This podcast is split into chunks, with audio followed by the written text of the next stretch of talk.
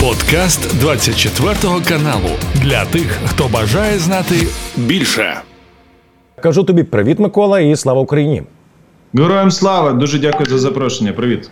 Е, Підемо по хронології. У Нью-Делі відбувається саміт G20, на який не запросили, як відомо, Україну. І напередодні з'явилася інсайдерська інформація від інформагентства Reuters, що Індія на правах господаря, начебто, запропонувала проект е, підсумкової декларації без засудження агресії Росії проти України. Але зрозуміло, що цей варіант не влаштував ні ЄС та інших е, українських союзників. Її відхилили. І тепер ризикують вперше за 20 років е, не мати спільної декларації за підсумками саміту G20.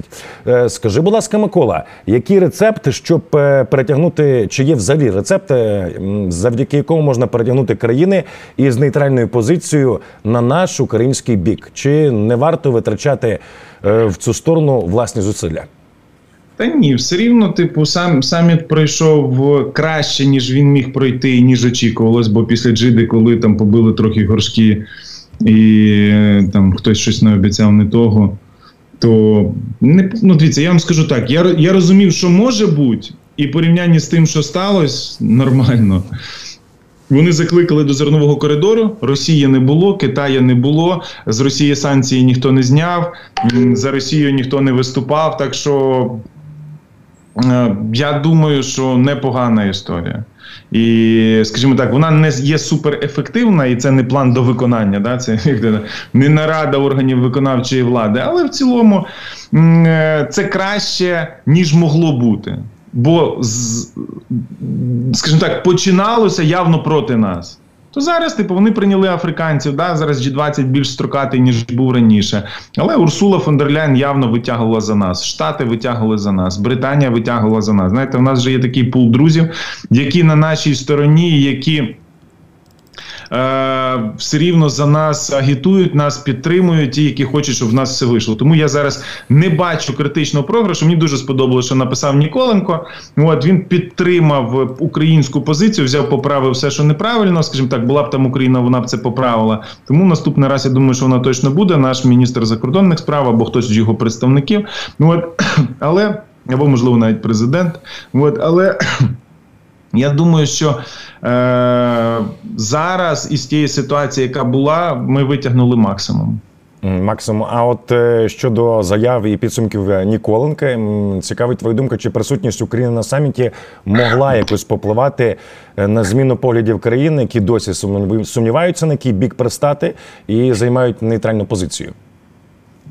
Ну, дивіться, ці країни, типу там Лула, да, Бразилія, типу, яка наступний хост G20, типу, яка буде приймати їх, типу, ну да, скажімо так. Хотілося б більше українськості. Я знаю, що є там українські, там є міста бразильські, де там просто повальна більшість українців і там нас підтримують. Але Бразилія велика і не і не всі такі, як там як Курітіба, наприклад, місто. Да? Ну от, але типу, це цю думку треба нав'язати і Лулу, Лулу привезти в Україну. Високоповажний президент Бразилії, просто легенда Латинської Америки, повинен приїхати сюди. І я думаю, що він, коли приїде сюди, він стане е, якраз е, він стане. Нашим фанатом він перестане любити Росію, він перестане слухати Путіна і бути близько з ним. І більше того, він ще й почне агітувати і папу римського, він почне агітувати Латинську Америку. І я думаю, що це може бути історія, але треба привести його сюди. Просто треба заховати якісь свої внутрішні образи, і там його політичні заяви, і просто привести його в Херсон, на Салтівку, в Харків, повести в Запоріжжя, показати, де окупована російськими потворами атомна станція, і сказати, що це коли взірветься, всі постраждають, вся планета постраждає. Ну от я думаю, що це якраз те, що може спрацювати, це якраз те, що може зробити так, що він займе позицію. Тому, скажімо, я не вірю, що G20 може міняти позицію десь в Індії чи в Бразилії, але я вірю, що приїзд в Україну може міняти G20 і ось ці так звані е, незалежні чи точніше проросійські або нейтральні країни на їхню сторону. Ось тут, ось тут я бачу найбільша сила це українська земля і російські злочини, які на ній були скоєні. От, до речі, ти згадав президента Бразилії чинного Луїса Ігнасіо Лулда Сілви, який відомо розкидувався заявами щодо здачі частини українських територій і піти, начебто Росії на, на поступки. З'явилася свіжа заява від нього, і він сказав наступне: е, що на наступному майбутньому саміті G20, який відбудеться в Ріо де Жанейро, е, Путіна. Е, скоріш за все не заарештують. І от цікава його така позиція. Хоча ще в березні голова бразильського МЗС, звати його Мауро Вієра, переконував, що Путіна все ж таки заарештують, якщо він прибуде на території Бразилії. Е, Мені от цікаво, звідки такі заяви сміливі від е, Десілви, е, якщо не арешт Путіна, автоматично означатиме наступне порушення міжнародного права. Бо Бразилія, як відомо, є підписантом Римського статуту. Е, Скажімо так, Лула зробив політичну заяву, але е, правоохоронні органи не завжди в таких інструктажах на 100% підкорюються політичним рішенням. І я скажу так, що в Бразилії є велика кількість кількість силовиків, поліцейських суддів, там різних спецорганів, які орієнтуються не тільки на президента, а які орієнтуються на глобальні сили, американські сили, західні сили. Ну от я пам'ятаю, в Гарварді нас завжди було там 5-10 студентів з Бразилії, яким уряд оплачував. Вони, типу, були жорстко західними людьми. Ну от і це люди, які були завжди на стороні глобального права. Це люди, які завжди були, типу, там підтримували. Знову ж таки, Больсонаро був президентом. Вони не хотіли навіть його підтримувати. Так само багато хто і на Лугу так само дивиться. Слухайте, зараз в правих рейтинги теж 20-30%, і знову ж таки, після цієї канденції праві можуть знову прийти. Тому багато хто орієнтується на своє політичне майбутнє і зараз не ну дивіться, от ви, наприклад, силовик, да я не знаю, там інспектор поліції, якийсь міністр там МВД. Ну, уявіть своє політичне майбутнє, якщо ви заарештували Путіна. Ви наступний президент, ви глобальна зірка. Ну уявіть, якби е, Гітлер там не сам на себе наклав руки, а ми знали ім'я солдата українського, який вбив Гітлера. Чи там британського солдата, я не знаю, хто там перший до нього дійшов би, чи французького солдата. Да? Це ж зірка взагалі топова. Це топова зірка в світі. І тут ви приїжджає до вас диктатор Путін, фашист, і ви його заарештовуєте. Ну, все, типу, ваше майбутнє далі золоте. Ну, і Я думаю, що Лула, який там вже ну знову ж таки далеко не молода людина, і не сама здорова людина. І слухати нього чи слухати свою свій інстинкт політичний. Да? Бразилія висококонкурентна демократична держава. І тому там такого це Сі Цзіньпін, якщо скаже, що я не заарештую. Ну да, там я вірю, що точно ніхто не заарештує. А той, кого заарештує, розстріляють. Ну, от, А Бразилія ні. Бразилія строката, різношорста, дуже хаотична. Від цього прекрасна. Насправді Бразилія це дуже прекрасна країна. І я вам скажу, що Штати зроблять так, що Бразилія не буде пропутінською. Я вірю в те, що Україна, Штати, Британія це ті країни, які. Знають, як з Бразилії знову зробити добре відомого демократичного глобального гравця. Бразилія ніколи не була з автократами. Слухайте, ну е, як можна вибудувати диктатуру в такій прекрасній гедоністичній країні з таким прекрасним кліматом?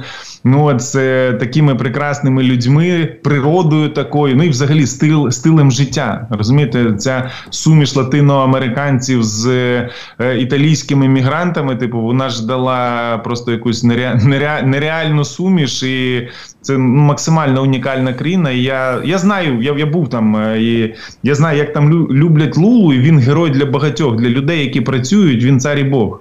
І люди пам'ятають, що свій перший холодильник нормальний вони купили, коли він став президентом. І свою першу квартиру вони купили, коли він став президентом. І Wi-Fi провели в трущоби, коли він став президентом. Вони йому завдячують. І коли він сидів в тюрмі, в нього рейтинг нижче 30 не спускався. Але є питання і інші, коли йде е, розмова не тільки про бідність чи виривання з бідності, а коли мова йде про глобальну справедливість.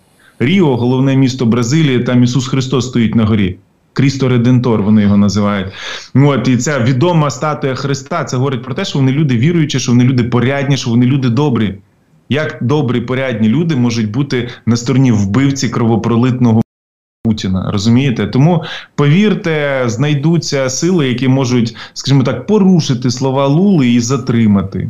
Ну от, але я вам скажу так: хай Путін виїжджає будь-куди, куди він може виїхати, хай виїжджає. Для нас це все рівно шанс або його там пристрелити, або його там заарештувати. І те, і те я вважаю посиленням нашої переговорної позиції. Да? Ну от тому. Я, скажімо так, я вітаю те, що якщо він поїде в Бразилію, хай їде. Плюс є третій варіант. Всередині можна теж, поки Путін не буде зробити швиденько переворот. Ну, Тому хай їде, Хай їде. Єдине, що завжди хай буде впевнений, що не факт, що він туди вернеться. І спонсором цього показу можуть бути Збройні Сили України. Тому нормально, хай рухається. Дивіться, Путін загнаний. Він пропустив один G20, Туреччину, він пропустив Сауз Африку. Тобто Путін вже на наполовину не виконує свої президентські обов'язки. Якщо десь там в режимі виключення Бразилія чи Китай він може виїжджати, це в режимі виключення. Тобто, вже він хромий. Це слабка качка, і її треба добивати. Їй просто треба е, політично і фізично просто доводити до кінця цю ганебну історію е, диктатури в 21 столітті, фашистської диктатури. Це не просто вам. Е, якісь там внутрішні ексцеси, да він напав на іншу велику європейську державу, і за це треба покарати. І чим показовіше, чим різкіше, тим краще. Ну, власне, ця от кулькава качка, начебто, була така інформація, погодилися е, дошкутилягати до Китаю, бо китайці, е, начебто, дали гарантії безпеки, і все ж таки вони правиться до е, Пекіна на зустріч з Цзіньпінем. Е, цікавить інша інформація. 8 вересня у виданні Більд вийшла стаття. Якщо можна так. ще до цього, щоб так. завершити тему, щоб поставити в ній справедливу крапку.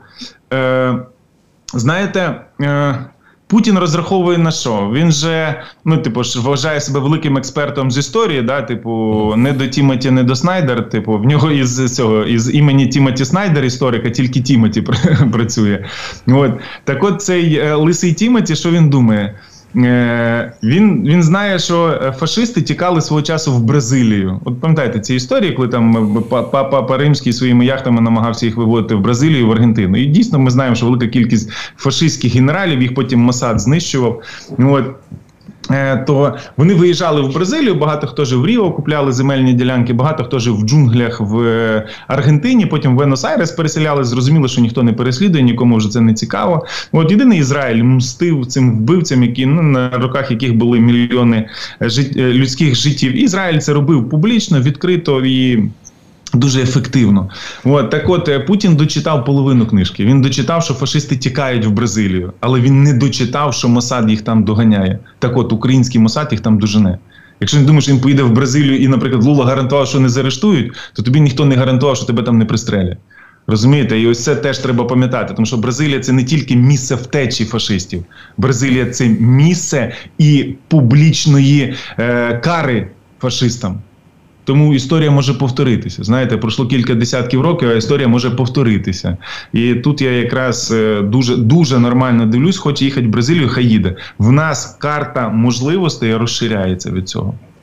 Е, ти реально переконаний, не переконаний, а можеш припустити, що от заяви де сили покликані того, щоб заманити Путіна до Бразилії? Ні, ні, ні, ні, ні. Не без без зайвої конспірології, типу до сіла. Сіла його старий друг. Сілва ображений на колективний захід. Знову ж таки, він дуже дружив з Обамою. Обама, коли приїжджав до Лули. Е- Лула дуже любив Обаму, і Обама любив Лулу. Вони обидва ліваки. І Обама насправді дуже надихався Лулою. Лула, коли йшов після другого терміну, щоб ви зрозуміли, в нього рейтинг був там 50-60%. Він йшов з президентства. Він поставив е, керівника свого офісу. Е, президентом ще на один термін, і потім, вже в час її президентства, е, а хоча він ішов, е, заробив Олімпійські ігри, чемпіонат світу по футболу, Wi-Fi в трущобах, підняв заробітню плату, запустив транспортні зміни. І коли Ділма прийшла, Ділма Русев, типу його його наступниця, керівниця його офісу і носій його секретів, ну от її почали атакувати, але уже крило правих глобально правих. І він ображений на захід, що ось ви збили її. Він сів в тюрму. Ну її вони там випроводили зі всіма секретами. Вона зараз управляє китайським банком реконструкції і розвитку. Ну, типу, Бріксовим банком, але типу головний донор там Китай, зрозуміло, що от і він.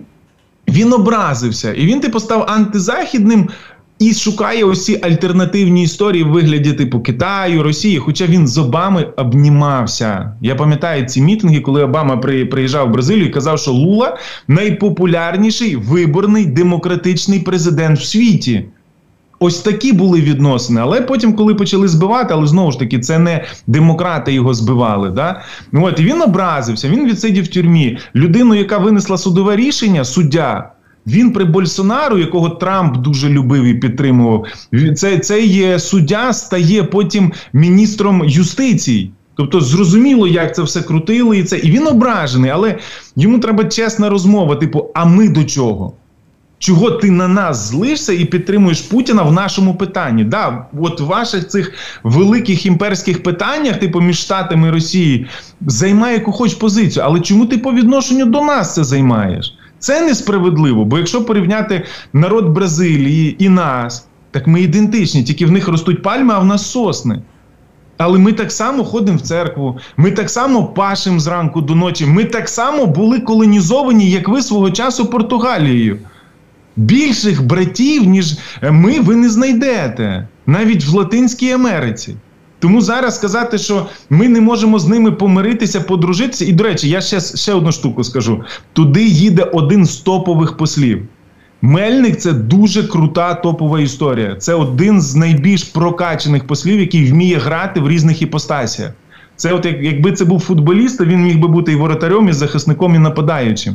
Він дійсно дуже багатопрофільний, глибокий. От і це, це от просто Голуба кров нашої дипломатії. Він туди їде. Це теж неспроста. Він, повірте, наведе там порядок, і от він він точно Лулу виховує і перевиховує, і зробить так, що він буде українським козаком. Ну от і наша наша діаспора там буде домінувати. Її там нагадаю дуже дуже багато. Просто з цим ніхто не працював. І тут якраз це дуже класний вибір нашого міністра. От і він туди поїде, і повірте, там буде до нового G20, Там буде зовсім інша ситуація в питанні України ніж та, що є зараз, і Лулу можна змінити.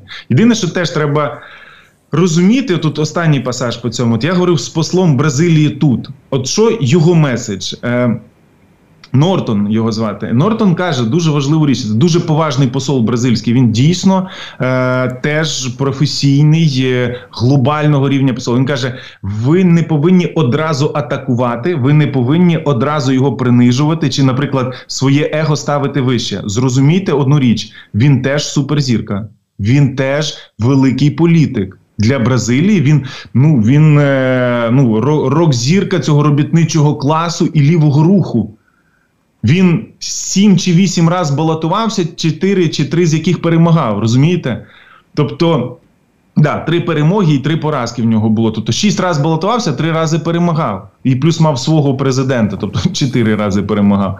От, Тобто, Тут теж не треба його передавлювати, його треба почути, його зрозуміти. З ним треба поговорити. Можливо, навіть його треба трошки обняти. Але посол Бразилії в Україні теж правий, що не треба одразу атакувати. Треба з ним почати говорити. З ним треба домовитись. Його треба йому треба щось пояснити. Він теж не все зрозуміє. Він теж не все знає про нас. Вибачте, але людина старша. Йому там вже злегка за 70. Перше, друге, він відсидів в тюрмі. Це теж травма. Е, третє, в нього є глобальні свої образи і конфлікти.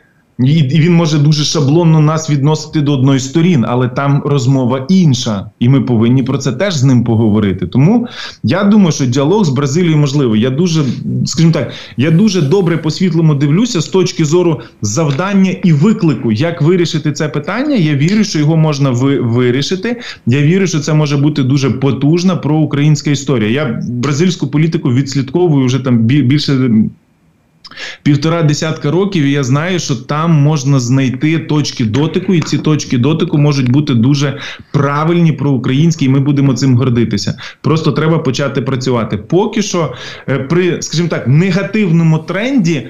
Пазли, враховуючи і посла, і взагалі саму комбінацію Бразилії, вони можуть бути на нашій стороні, можуть бути дуже наші. Ну, ти так описав якості універсальні якості е, Мельника, колишнього посла українського в Німеччині, а тепер в Бразилії, що е, і проводячи футбольні аналогії, що він можливо і міг би допомогти нашій збірні вчора перемогти е, національну збірну Англії. Зіграли як, як відомо один-один. Е, так, я, це якраз аналогія. Як Мельник, я не знаю, як Мельник грає в футбол. Це була просто аналогія в тому, що він я універсальний роз... солдат. Я не знаю, як він в футболі, але якщо він в футболі, як в дипломатії, то це Криштіано Рональдо чи Мессі. Це 100%. Окей, переходимо до наступного питання. 8 вересня у виданні німецькому більд вийшла стаття, де йшлося про те, що ООН в особі Антоніо Гутереша готові співпрацювати з країною агресором, тобто з Росією, і зокрема скасувати частину санкцій проти РФ е, заради повернення знову ж таки до зернової угоди, в яку е, Путін і Кремль не хочуть повертатися після того, як вийшли. І там просто чотири пункти були найбільш кричущі, що потрібно зробити, і як послабити санкції проти Росії, щоб вона повернулася до зернової угоди. Е, пер одне з найкричущих це застрахувати російські кораблі від атак українців в Азовському та Чорному морях. І друге це дозволити російським суднам з продовольством заходити в європейські порти. Ну сумніваюся, що хтось прислухається із західних країн до ООН. Але що цікаво, окрім Гутереша, це вже стверджує Блумберг на саміті G20, начебто, президент Туреччини Реджеп Таїп Ердоган е, просив послабити санкції проти Росії для відновлення знову ж таки зернової угоди. Е, скажи, будь ласка, Микола, цікавить твоя думка, в яку ж таку гру грає Ердоган, на чиїй він стороні, і чи могло повпливати на нього е, зустріч 4 вересня з Путіном в російському курорті Сочі? Насправді я не знаю жодної турецької мелодії, яку можна було б гарно зіграти на примітивній трьохструнній російській балалайці.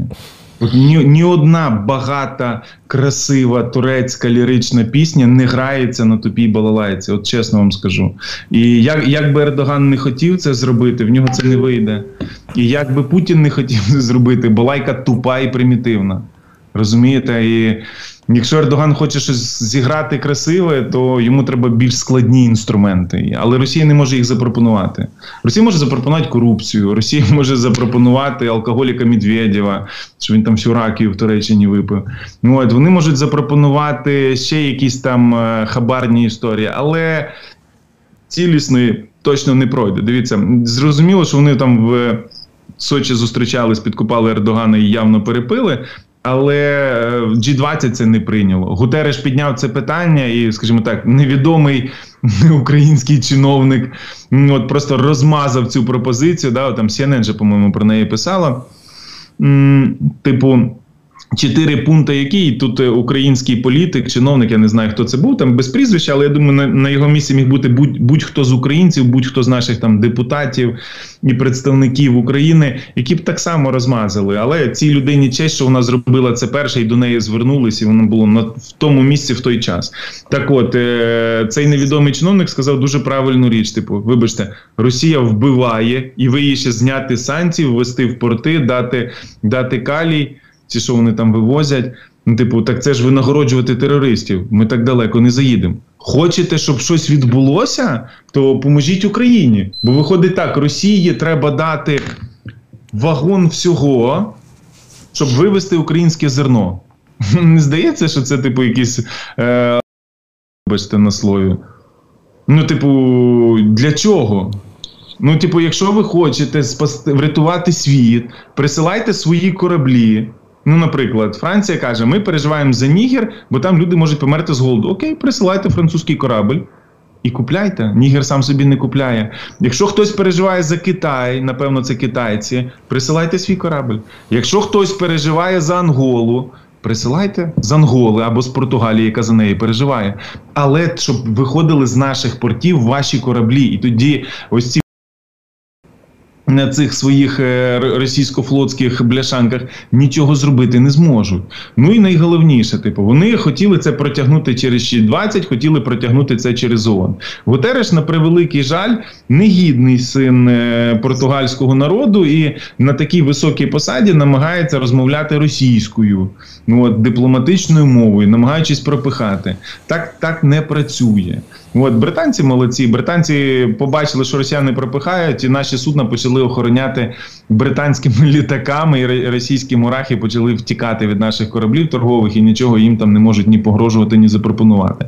Тому я бачу наступну історію, що зараз будуть ці торги за зерновий коридор. Наша позиція зрозуміла проста. Ми хочемо продавати, щоб нам ніхто не заважав, але точно не платити за це Росії. Росія, вибачте на слові. Чуть не сказав погане слово, напевно, не вибачайте, це дуже погане слово. Але е, вона програла зернову угоду. Вона програла глобальні впливи на харчову безпеку. Розумієте? І вони зрозуміли, що вони слабкі. вони нікчемні, вони потворні, вони хотіли хлібом зробити, щоб люди з голоду вмирали. І вони, як же сидить, ця руська башка думає, думає, ага, ми будемо Україну воювати, їй буде не до того, щоб допомагати іншим, і вони нічого не будуть робити. Ми щось зерна знищимо, частину не дамо вивезти, і люди будуть вмирати, і в світі прибіжить, значить, захід і скаже, Путін, не не, не вбивай там в Україні, забирай її собі, тільки продай нам їхнє зерно. Да? Ну такий план у цієї дурної башки. А українці. Вони ж, знаєте, це як росіяни завжди там Савіка Шустера казали: А ви хто? Типу, ви солдати, ви козаки, чи ви селяни? І сміялися, а ви селяни, а ви козаки. І що б ти не сказав, з тебе сміються. А виявилося, що ми те і те. І це дуже страшна комбінація. Тому що ми однією рукою можемо воювати, а другою рукою з нашого золотого збіжжя зробити найсильнішу зброю в світі, через яку нам всі допомагають. І вони думали, що ми не справимося з цими двома суперважкими задачами. Давайте чесно, вести по мінах, е, по, по мінному морю. Вести кораблі з зерном це не проста задача, а ми це робимо. І ми обійшли зерновий коридор. Ми обійшли, ми все рівно возимо, возимо через Румунію, возимо поїздами, возимо е, навіть по цих замінованих історіях, бо ми це робимо. Бо ми показали, що дійсно ми кормимо цю планету, ми дбаємо про харчову безпеку. І Путін думав, що ми не справимося. Ми справились. І він зараз біжить як пес, типу, щось довести, типу, показати, що він теж щось може. Нічого ти не можеш. Ти старий храбак і сиди в себе в Москві, і бережи Кабаєву, поки її не вкрав охранник Пригожина. Ну через те, що вона на нього теж давно вже заглядається. Розумієте? Ось це проблема. І він зараз намагається десь там ззаду догнати нас і пере, переписати це, що ось верніть то, то, то, зніміть санкції з банка. Да, ну, типу, захід, якщо на це піде, він програє. Він програє своє ім'я. Хочете з нами домовлятися за російський газ? Чи хочете з нами домовлятися за нафту? Бо якщо ви будете ставити такі умови по нашому зерну і домовлятись з ними, ну так вибачте, невідомі дрони почнуть прилітати на російські нафтопроводи, і нафти не буде. І тоді за їхню нафту треба буде домовлятися з Україною. Розумієте, і найбільший російський нафтопровід після атак цих дронів буде називатися Україна Мати. От такий буде нафтопровід російський. І будете хотіти ту нафту, будете нам дзвонити. Але ж ми кажемо, що це не наша гра, ми так не граємо, бо це буде попахувати тероризмом. От І нам Захід так само каже. Вчора Фарід Захарія. Так в Києві сказав, що не зривайте поставки російської нафти, бо захід від вас відвернеться. Ми кажемо, добре, але тоді ви теж не ведіться на зрив Росією нашого зерна. Це зерно робили золоті українські руки, руки українських хліборобів. Розумієте, і чому Росія повинна нав'язувати? Тому Ердоган тут підло себе веде. Ну от ждіть зараз три байрактара прийшли, типу, вибачення, типу, десь їх розіграють, значить, будуть поштові марки. Ну от ось цього нам не треба. Нам не треба. Нам треба нормальна, чесна партнерська позиція. Там ми розуміємо, Ердоган торгує і тут, і там. Окей, такий Ердоган, ви його вже не зміните. І наступні п'ять років самого Ердогана на позиції не зміните. Да? Але але не треба нас теж принижувати. Ми ми гідні, нормальні, порядні люди, і тому за за спиною там договориться з Путіним не буде так. От повірте, я не знаю, хто гарантує, що російський цей е, калієпровод буде працювати так, як їм хочеться. От я дуже сумніваюся. Якщо вони атакують нашу Одесу, якщо вони атакують наші порти і думають, що їхня піде. М -м. Не вірю. Ну от і знайдуться багато сил, хто це зірве. Ну от тому зараз їм треба домовлятися з Україною. А в нас позиція проста: покидайте нашу територію. Всі виходьте з нашої території з Донецька, з Криму, з Луганська. Ну от і зі всіх наших Запорізької області, Бердянськ наш вертайте, наш Маріуполь. І тоді будемо говорити наші атомні станції. Ну от, а так ми, ми не пропустимо. Ми все рівно будемо блокувати. І скажімо так. Я не вірю в те, що Захід е, піде на ту сторону, що домовлятися з терористами вигідніше, ніж з хліборобами, з виробниками хліба. Ну окей, ви один раз нас перетиснете. Да? Продамо ми невигодно це зерно в військовому плані. Нам це буде послаблення, в дипломатичне послаблення. Хорошо, а хто змусить тоді українського селянина сіяти це зерно на наступний рік? Хто змусить фермера? Що ви будете ходити з Ердоганом і з автоматом заставляти сій давай? Скажуть, ні, блокада будемо робити щось друге, що що захочемо, будемо сидіти. Це вони і так зараз було вже дуже часто невигідно, на грані з невигідністю було. Але вони вкладали кредитні гроші, закупали топливо, закупали добрива і вирощували. Розумієте? І тут я я бачу наступну історію: що нам треба піднімати ставки. Ми будемо більш впливові, ніж Арабські Емірати і Судівська Аравія через наше зерно. Бо енергія важлива, потрібна, але вона не конче не конче небезпечна для вашої життєдіяльності. Енергії може бути більше, менше, її можна шейрити, ділити, її можна економити. На їжі ви не зекономите. Особливо, коли ми говоримо про найдешевше, про хліб. Тому що можна прожити без м'яса десь, можна прожити десь там без е, якихось там речей, да, без ікри, чи я не знаю, без круасанів. Але коли ми говоримо про базову їжу для африканського континенту, це хліб. От просто ліпьошка з водою з води і муки це те, що вони їдять. Людина живе на 3 долари в день. Ми таких рятуємо. Ми рятуємо. А Росія їх намагається вбити, атакуючи наші порти в Одесі. Ну, от, Тому. Це складне питання. Ердоган підігрує, але типу, я б я б глянув би на це з іншої сторони. А що скажіть, будь ласка, Путін же ж не хотів зернову угоду. Путін, коли в Сочі їхав Ердоган, Путін хотів е, свій зерновий коридор. Він хотів е, Туреччина, Росія, Катар. А що сталося? А чого не пішло? А де де, де, цей де цей е, зернопровід? Що сталося? Розумієте, Путін хотів більше в рази. Збили. Ердоган тут теж десь відіграв частково на нашій стороні, але намагався зняти санкції. Не працює. І я думаю, що зерно, яке буде рухатися по світу, воно буде з нашим прапором. Ну, до речі, з'явилася інформація від деяких ЗМІ, що е, було на території Туреччини проведено навчання відповідно до якого літаки, як виявилося, американські завіоносці піднімалися на територію Туреччини, і от за ними залітали турецькі літаки, і їх дозаправляли в е, повітрі. І, начебто, пальне це було розраховане е, на маршрут від українських портів до Босфора, щоб супроводжувати українські кораблі. І йдеться про те, що Ердоган грає подвійну гру, ніби лунають якісь такі заяви про зняття санкцій, але насправді домовляється за спиною в росіян з американцями щодо. Е, пролонгації і роботи зернового коридору. Окей, переходимо Микола до наступної теми щодо візиту держсекретаря Сполучених Штатів Америки Антоні Блінкена дводенного до української столиці. Як відомо, це був е, четвертий візит за час за час повномасштабного вторгнення. І от цікава твоя думка, окрім підтримки України у війни проти Росії, які приховані меседжі із собою привіз. Е, Блінкен, якщо в принципі привозив, бо деякі змі тиражували таку інформацію, що, начебто, е, Блінкен приїхав домовлятися про видачу Коломойського Вашингтону. От таке от були заяви. Чи це що, що, ви так думаєте, що Блінкен мілко мислить? Я також Блінкен так це голова державного департаменту, супервпливовий. Ну не не то, що супервпливовий, найвпливовіший. Давайте чесно, найвпливовіший дипломат зараз на планеті. Тобто крутіше Блінкіна немає. От, І який Коломойський? Я думаю, що це там зі 100 питань, які в нього були в кишені, то це десь 79-те. Це навпаки, Ки Київ і наші політики намагались сказати, що вони борються з корупцією, запроторили його там в СІЗО. Але ж теж питання: скільки він там пробуде і коли вийде. І, ну, скажімо так, я б дуже хотів, щоб це була по серйозному історія, але по реакції 1 плюс 1 я не бачу, що це дуже серйозна впливова історія, і вона працює. От. Поки що це окозамилювання. Ну, от, і Хоча по з'їджених пальцях Коломойського фотографій е, Яна Доброносова я побачив, що що він нервує. Знаєте, все-таки, який би ти багатий не був, але заходячи в в'язницю, знаєте, це старе радянське старе радянське прислів'я від суми і від тюрми. Не зарікайся, Коломойський десь його пройшов повністю. Ну, от, Але. Я поки що не бачу. Я думаю, що він себе почуває впевнено в відносинах з Зеленським, і тому поки що він не бачить е, суперкритичності в своєму тимчасовому перебуванні, в тимчасовому ізоляторі.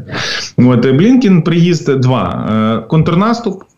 І дивіться, після зустрічі американських натівських і британських е, генералів з залужним е, Америка змінила риторику, і вони зараз говорять, що контрнаступ просувається нормально, правильна динаміка і готові допомагати далі.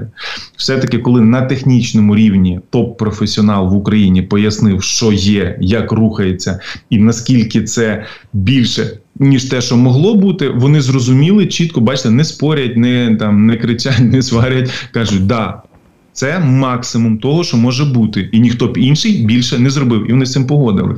Тобто, залужний їм пояснив реальну ситуацію, і вони її зрозуміли. Тобто, політиків могли б не послухати, сказати, та політики там розказують, говорять там, типу, у них своє. А коли приїхав якраз людина, яка на технічному рівні за це все відповідає, вони почули і приїхали сказати, що треба ще. Америка велика забюрократизована демократія. Їй треба планувати бюджет зброю, е, виробництво цієї зброї, політичне рішення, яке буде прийнято в Конгресі, щоб це все було надано. Ну, Це достатньо серйозні процеси, і він приїхав подивитися, поговорити. От друге питання велике. Це зрозуміло, що корупція. Е, антикорупційні органи, які їздили, значить, до Салівана. Ну от е, поговорили, розказали і тут привезли фідбек. Було ще кілька кадрових питань. От, але, скажімо так, бумажку, де було написано по кадрах, ніхто знайти в офісі не може, і обговорювали її тет-а-тет. Зрозуміло, що будуть певні кадрові рішення, тому що чиновники, які прокрались, не мають права подавати руку західним партнерам. І це теж було озвучено. От, І тому чекаємо теж кілька кадрових змін. От, Хоча Київ офіційний готувався, оцю, готував цю антикорупційну риторику, і міністра поміняли, і Е, і міністра поміняли, і змінили там ще багато чого. Ну от і Коломойського засунули в в'язницю, але поки що це, ну скажімо так, недостатньо для того, щоб сказати, що ми побороли корупцію. Деякі чиновники, найбільші казнокради в міністерстві оборони, залишаються на своїх місцях і почувають себе дуже прекрасно. Ну от і тому захід теж так достатньо скептично. От не знаю, чи проговорювали питання виборів. Точно не знаю. Ну тому що ця ідея вона не повністю всіма штатами підтримується. Ну, всіма штатами мається на увазі полі, політичними decision-мейкерами, Да, типу, ну Лінсі Грему хочеться, а Блінкен, начебто, і не наполягав, не знаю. Ну от тому будемо дивитися за цим треком. Це дуже важливий трек, тому що нам не треба роз'єднуватися до. До завершення війни, друге Зеленський на ЄСі сказав: а як будуть голосувати окуповані території? Бо якщо вони не голосують, так що ми їх відрізаємо? Получається. Ну і третє, військові повинні не тільки обирати, військові повинні і обиратися. Бо якщо ми обмежимо конституційні права військових, так за що тоді воюємо? Розумієте, типу, що взяти комусь обмежити права, а корупціонерам дати тут змогу, ті, хто крали гуманітарку, зможуть обиратися, що так виходить. Тому це дуже дуже дуже дивна історія. І я думаю, що все-таки вибори повинні бути після війни. Я сьогодні спілкувався з німецькими політиками.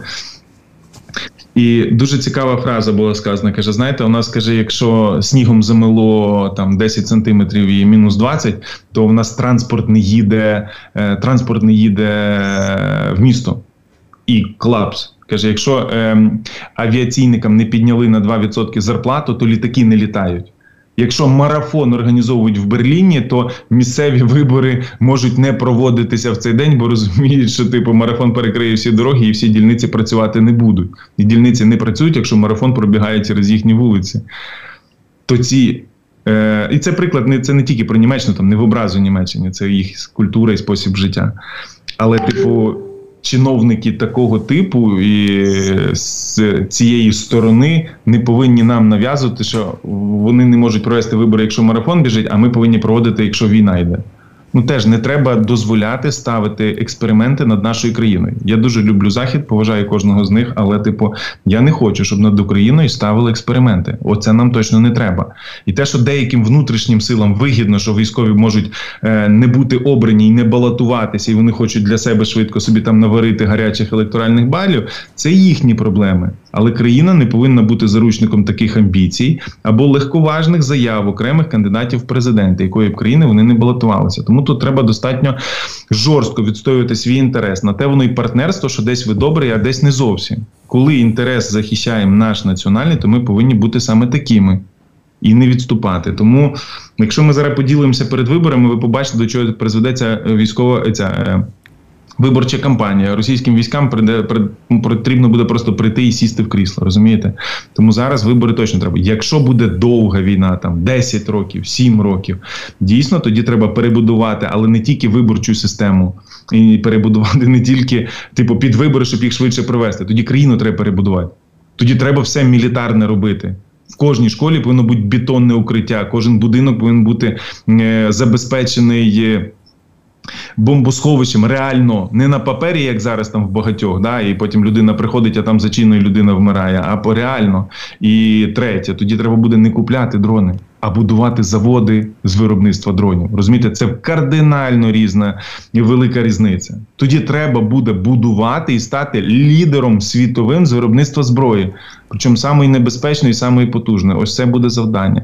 Поки що це не сталося. Поки не почали будувати заводи з дронами, говорити, що нам вибори первичніше, ні. Хоча скажу, що я говорив теж з американськими політиками. Вони кажуть, якщо ця ідея набуде такого тотального впливу, як ідея в медіа, в суспільстві, в політикумі, що нереально буде проводити через конгрес допомогу і бюджет вам, і вона буде блокувати. Тоді дійсно треба буде провести вибори.